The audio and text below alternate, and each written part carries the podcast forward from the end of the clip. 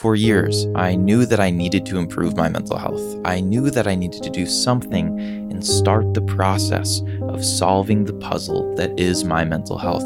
However, I found myself treading water and not making any real improvements.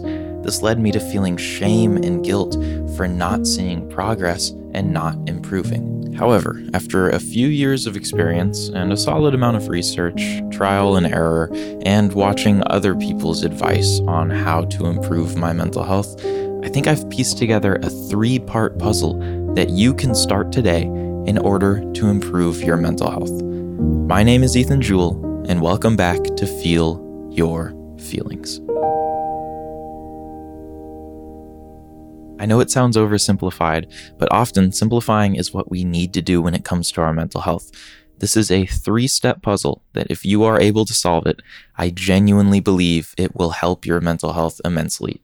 It has helped mine in ways that I previously thought weren't impossible, and really, you can start it anytime, anywhere. Now, I use the word puzzle to describe this method because I think that is a very, very accurate description. When you start a puzzle, you are looking at a mess of pieces and you're not quite sure how they go together. However, you have a formula you can go back to. Almost everyone starts with the edge pieces. You pick out the edge pieces and you begin the puzzle that way. And then you start piecing together certain sections of the puzzle that look easier to solve. There is a formula that you can always go back to. Mental health is complicated. Improving your mental health is even more complicated. But if we have a formula that we can go back to in order to keep piecing together this puzzle, we can always keep moving and never feel like we are treading water. I want to remind you, I am not a mental health professional. I'm not a doctor. I'm not a psychiatrist. However, I am a normal guy who has experienced big feelings just like you, and through careful trial and error and personal experience, this is the formula I've developed. One, a relationship with your body. I know this is very cliche and you've probably heard this a lot, but I cannot stress how important this is. This was the hardest step for me to start on. For years, I knew that moving my body and being active would help my overall health, but I didn't realize how much it would help my mental health. You see, exercise and movement releases feel-good chemicals in your brain, such as endorphins or serotonin. What I always believed is that this was just a quick burst of feelings that you felt after your workout and that it would go away and that there's really no point in working out because those feel-good chemicals would be gone soon after. But in reality, exercise and movement starts a snowball effect. It's natural for humans to want to do things after we have done other things. That's a part of how our motivation and reward system works. When dopamine or other feel-good chemicals are released, our body and our mind want more. And that motivates you to do other things to improve your health.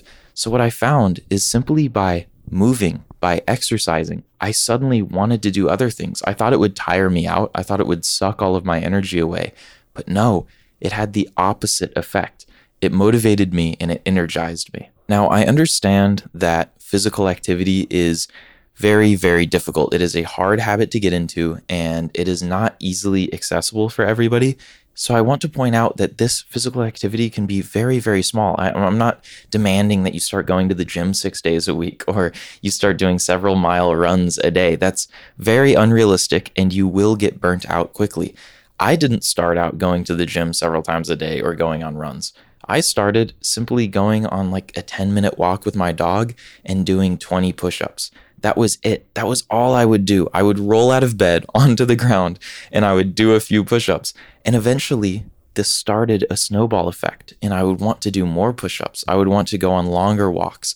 And before I knew it, I felt so motivated to keep improving myself. Your relationship with your body is about establishing feel-good chemicals in order to start the natural motivating process that is literally built into us. This is part of our nature, and this is part of what we're supposed to do. So please tap into this. Tap into this reward system that moving your body can bring you and watch as you reap the benefits.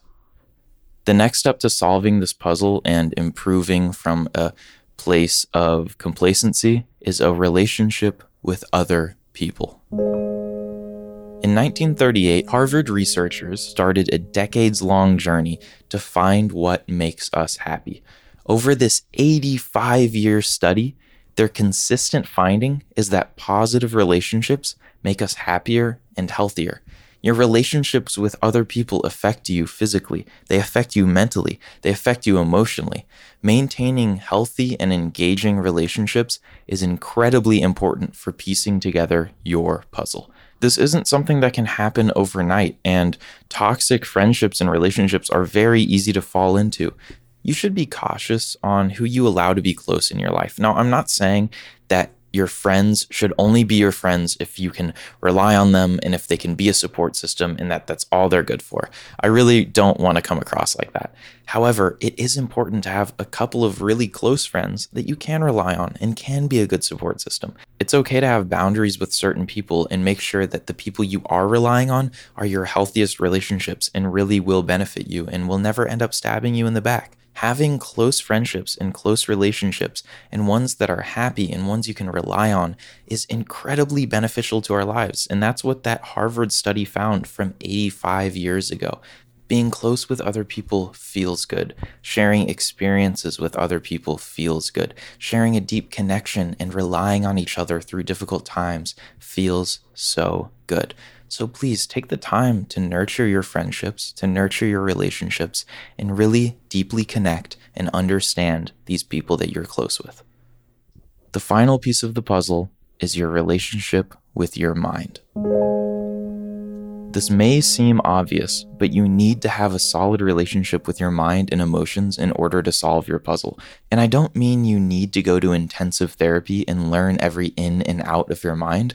You simply need to understand yourself, what triggers you, what makes you feel good, and how you can take care of yourself whenever you're feeling bad. The simplest way to do this is to simply sit in silence and meditate with your feelings. Take ten to twenty minutes out of your day and sit in a dark room that has no distractions and no noises, and just notice the thoughts, feelings, and emotions that come and go as you're sitting there. And trust me, if you sit there with no distractions, emotions will come up, thoughts will come up, and you can digest them. You can acknowledge them.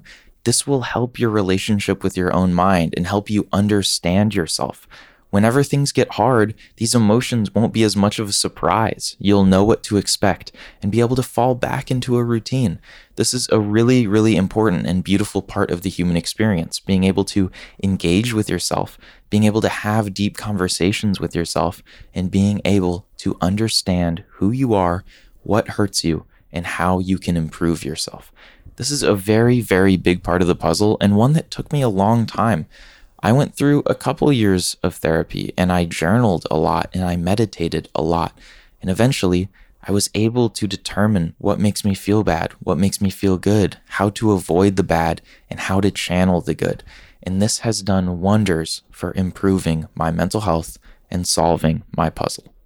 One of the worst feelings is trying to improve your mental health, knowing you need to, but feeling like you're making no progress. And that is a place that I was stuck in for years.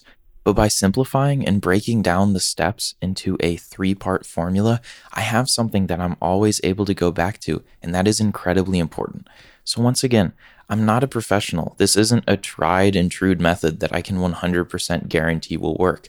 But I urge you to try to find your own formula. We are all trying to solve the puzzle that is our mental health. We are all trying to piece it together and figure out how to improve. And you can come up with your own formula. You can find what works for you. So start experimenting. Start with this formula. Improve your relationship with your body, with other people, and with your mind, and see what happens. Take the next year and really try to dig deep and solve this puzzle.